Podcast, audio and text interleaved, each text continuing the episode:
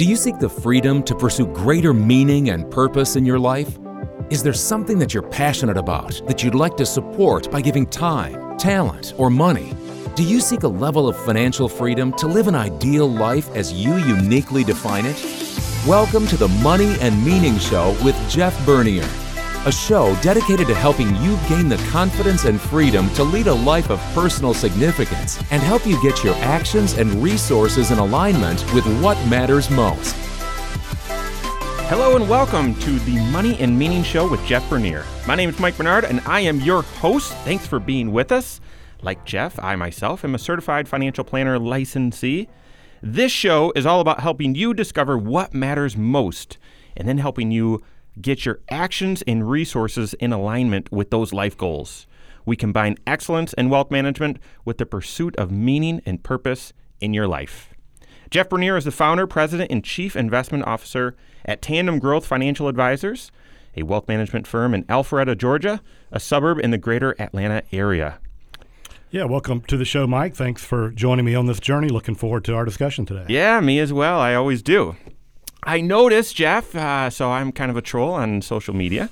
I noticed that uh, some of your posts recently that you had your mid-year investment webinar last month. So I'm assuming right before you went on, you had the crystal ball and maybe a palm reader and did all these forecasts of what's going to happen with the markets. Yeah, right, Mike. uh, I, am sure our audience know that Mike is asking this question with his tongue firmly, firmly planted in his cheek. It's a joke because he knows that we don't make market or economic forecasts.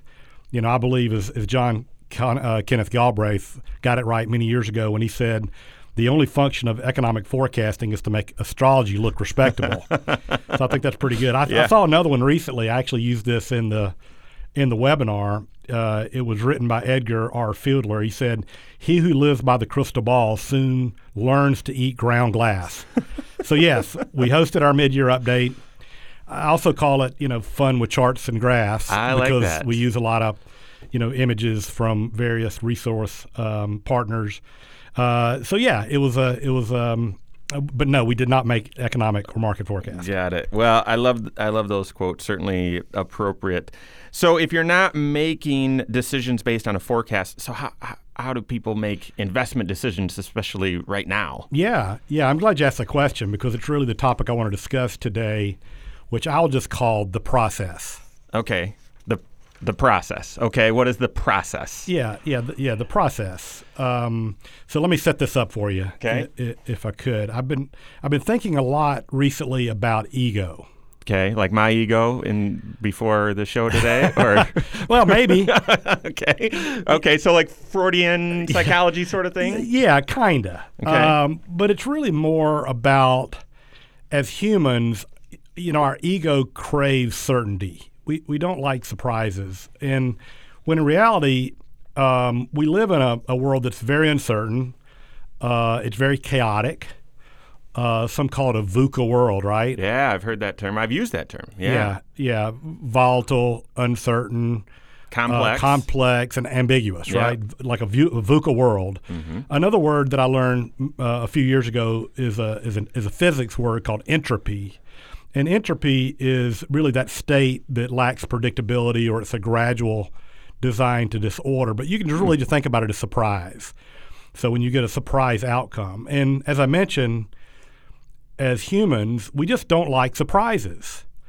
Um, although, you know, some of our greatest growth and learning comes from surprises, sure. but we don't like surprises. Um, so today I just want to think a little bit about this desire for predictability in an unpredictable world. Okay, I see the connection that you're making here, the desire for certainty and predictability, and that kind of connects to that forecast joke that we were making. So, what's all this have to do with the process that you shared a moment ago? Yeah, so when I was really young, growing up in South Georgia, um, we had a well respected high school football coach in our town. And I remember he asked my dad once, he said, Walt, how would you feel if your job depended on the decisions of a bunch of teenage boys? So you talk about unpredictable. and so let's fast forward a bit to today. Mm-hmm. And uh, now this part's a little painful for me, Mike, yeah. as you well know. Uh, so who won? Who, who's won the most college football championships in the last twenty or thirty years? Would Oh you my say? goodness! I want to say the good old Fighting Irish of Notre Dame, but I know that's not true. that's not true either. So this one hurts both of us. Uh, Crimson Tide, Yeah, Nick- Alabama. Nick, Saban. Yes. right, right. So, uh, and of course, you well reminded me in January he got he got number six. He got his sixth national championship between uh, LSU and Alabama at the start of this year, beating you know beating my dog. so this is a little painful Ah, Yeah. to even talk about. So what does Saban preach? You know, Saban preaches staying true to the process. That's a term he uses a lot, the process. And so, in other words, he, he, he teaches focusing on steps that lead to success so that you can control those things you can control, but don't worry about the outcome. Which is interesting because so I was at Michigan State years ago Oh, yeah. when, when Nick Saban was there. Were you? And, Okay. and it was at a time when Michigan State really did not have a great football team, and yet it was the first time we'd made a bowl in a long time. We had a good season. Yeah. And then he went on to LSU. Right. Same process, got great results. Right. And then Alabama was floundering Right. when he went there. That's right. And so actually the only spot it didn't work for him was in the NFL. But wherever he went in college, yeah, Right. the- whatever his process is, that consistency, it's led to predictable success. That's right. That's right. So, the, but the theme is don't worry about the score, which is an outcome. Mm-hmm. Focus on the input. So don't worry about the output. Focus on the input. And so the input in, in football would obviously be something like: Did you do your assignment that day? Were you at the weight room for workouts this week? Did you go to class so you could stay eligible? Th- mm. Those kinds of things. And I'm sure you know um, the University of Georgia hired a longtime Saban assistant uh, and he's installing in in our program um, his version of the process. yeah, I kind of like him better, actually, by the way. Well, he, he's he's a, he's a, he's a, he's a pretty likable guy. Yeah, but, he is, yeah. But he's intense, and but but he's but the point of it is he's taking uh, a process that he learned from Saban, and he's trying to install it. I remember during the Rose Bowl this year, uh, I you know I follow some of the players on on Twitter, social media, and their tweets were constantly during the Rose Bowl week, you know, where they're going to parties at you know at Disneyland and all the things they do out in California. All their tweets were "keep the main thing the main thing." That was their theme. So they weren't, you know, it showed them all these great places, and the the, the and the tagline was always "keep the main thing the main thing." Which essentially was their way of saying don't get wrapped up in the distractions of the events mm-hmm. because we're here to play a football game. So stay true to the process. Okay, so so so connect these dots then. How does this relate to dealing with the desire for certainty in an uncertain world? Right. So so what you can do or what Saban has done and what other successful people have done is you create rules, habits and disciplines that you can control over time. That through research you learn has a high probability of success.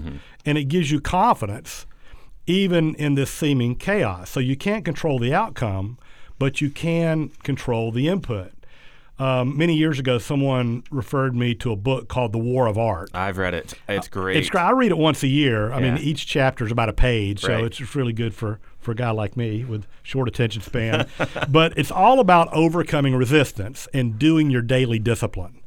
And it it's um, and so what Steven Pressfield writes in The War of Art, he writes about how your creativity shows up when you practice your daily discipline or your daily process. So when you practice your the thing you can control, which is this daily process, it creates capacity for creativity and to actually be present. So one more football story, um, just because I think this one's a little a little relevant to it as well. So my son played high school football just a few years ago, and his coach was a seasoned old veteran. He he got hired as the head coach actually a little bit later in life.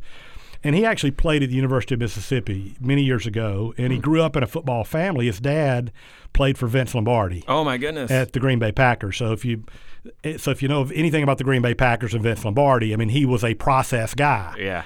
So every Saturday morning, um, when my my son was playing football for this guy, after these Friday night games, they had mandatory workouts at nine o'clock in the morning. I'm sure everyone loved that. Oh yeah, they, they they did. It was really popular with kids. So they would have their high school game Friday night, and at nine o'clock they had to show up for workouts. now I'm not sure how valuable the workouts were in terms of training and strength development, But I think uh, the coach knew that high school kids are not likely to be out getting in trouble on Friday night if they knew they had to be there at nine o'clock the next morning. Hmm. So he probably figured out many years ago that this was a discipline that yielded successful results, and and so again he had a process. Yeah, yeah.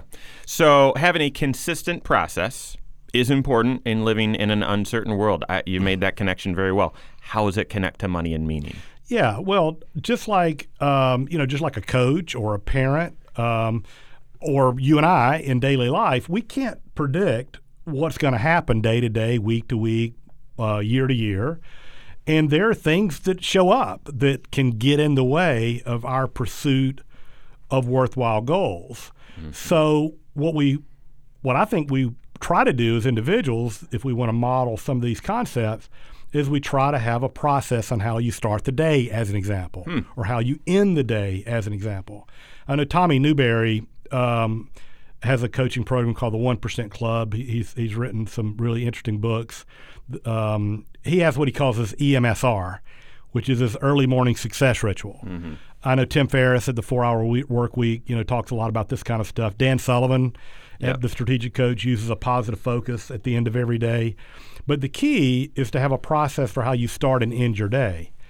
So elements to consider might be, you know, prayer and meditation. It might be making a gratitude list. It might be exercise. It might be redu- uh, reviewing, you know, your five most important goals, et cetera. So I, I've just found that by having these kind of processes, it helps you be present and better accept sort of what is, which is which is just my term for things you can't control, Yeah.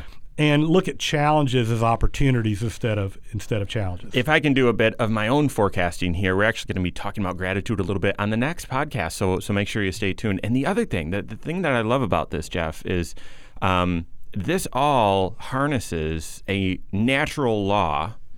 And as a Christian, it shows up biblically about the law of the harvest. What are you sowing? What are you sowing? What are you sowing? And that process, long term, is going to create some type of harvest, right? Right. So we're talking about this as it relates to finances and a little bit with football. What other areas in life can this be applied? Well, I mean, I think it can apply to almost any area of life. I mean, if you develop your known method that works, and uh, you know you can experiment and find what works for you and what doesn't. But I mean, it can be you know. I mean, I know um, there's a lot of time management uh, tools out there, like uh, getting things done, as an example. Well, that's a process. Yeah. Uh, so that's a process for email, as an example. You can Mm-hmm. have a process for when you go grocery shopping. You can have a process, you know, for almost anything. But it's especially helpful in running a business or managing an investment portfolio. Okay, I was going to ask because we follow a certain process in my business. So, Correct. so talk a little bit about the business aspects. Yeah, well, I mean, this is not a new concept. Um, I, you know, I remember probably 30 years ago or so. I hadn't been in the business that long. Uh, our firm visited another wealth management firm to learn about how they do things. This was a, a pretty successful group in the Atlanta area, and as you might guess, they constantly they actually referred to the process. Believe it or not, many, Ah. many years ago, that was actually a term they used. Yeah. Uh, a couple of years later, I read Michael Gerber's book, The E Myth. No, one of my favorites. That's great. And it, it taught me how to play the franchise game. And I realized that this is essentially what they had adopted. And the franchise game basically says run your business, but pretend like you're starting a franchise. And your little operation is just one of a thousand locations you're going to have all over the country. And if you do that, everything has to be done in a consistent, repeatable way. So just like McDonald's University, mm-hmm. where they test, it's the test kitchen and they test the processes, you can tinker with the process to improvement, but everything has to be consistent and uniform. So this is really important in service businesses like ours because if you don't have to think about the next step in the process, you know, you can focus on the client or the customer that's right in front of you. You can really have some empathy and listen and be present because you don't worry about what's next, what's Yeah. the next step. So in our firm, I like to say all the time that we try to systemize everything that can be systemized so that we can do custom financial planning and that we can be available and present when clients have crisis or fear or challenges or, or even unique opportunities. So it's really just a, a good example of the payoff because you, you know, if you've got your process you do get to be a little bit freer and can be present. And that can be with your spouse, or your children, or, or whoever. Yeah. So that's gen- that's generally the idea. Yeah. So we started this podcast talking a little bit about the investment webinar that you had.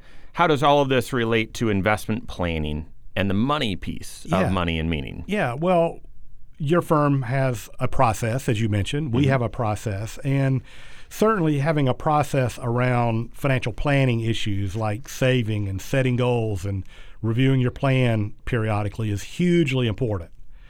Uh, and just like Steven Pressfield talks about in The War of Art, you know, some of it's not uh, the, the number one thing you'd love to be doing, but you know by doing that you're going to get an outcome. Yeah. So you don't, again, you can't control the outcome, but you can control the input. So in terms of financial planning, it's really, really important. When it comes to investing, it's critical that you have a process that is backed up that is backed up by evidence and research. Uh, secondly, y- you have to assess your ability to stick with the process even when it's temporarily not working. Because really, the important question is not what's working now. The real important question is what works over time based on the evidence. And can you stick with it in those periods of time when it's really not working? And this is just another reason why it's great to have a coach because all as humans, I know there are areas in my life where I doubt that in the short term. Correct. Right? The long term, I know why I'm doing this long term. I'm not seeing the results today.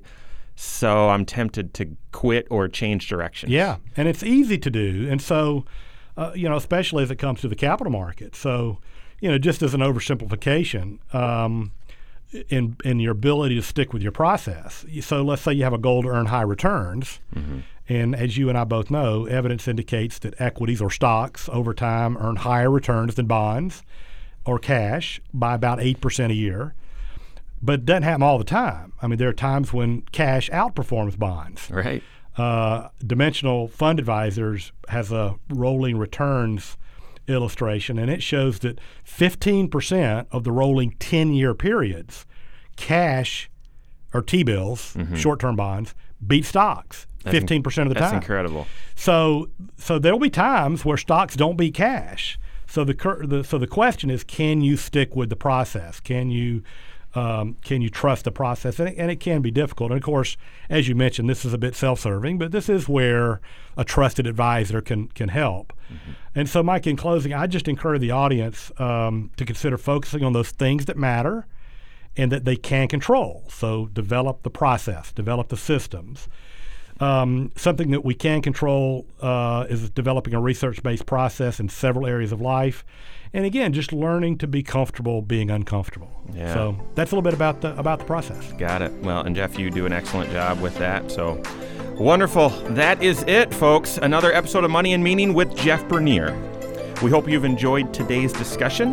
Don't forget, if you want to check out previous episodes or check out Jeff's blog, just visit www.tandemgrowth.com slash perspectives. Take care. Thank you for listening to the Money and Meaning Show with Jeff Bernier, a show dedicated to help you gain the confidence and freedom to lead a life of personal significance and help you get your actions and resources in alignment with what matters most. We would love to hear from you. If you have any questions for Jeff or Mike or comments on the show, feel free to reach out to us at moneyandmeaning at tandemgrowth.com or you can find us on the web at www.tandemgrowth.com. Jeff Bernier is the President and Chief Investment Officer at Tandem Growth Financial Advisors, LLC, an SEC registered investment advisor. This show is a production of Tandem Growth Financial Advisors, LLC. All information discussed is general in nature, is provided for informational purposes only, and should not be construed as specific financial, legal, or tax advice. Listeners should consult an attorney or tax professional regarding their specific legal or tax situation. Listeners should not rely on the content of this podcast as the basis for any investment decisions. A professional advisor should be consulted and or independent due diligence should be conducted before implementing anything discussed in this show. While information presented is believed to be factual and up to date, Tandem Growth Financial Advisors LLC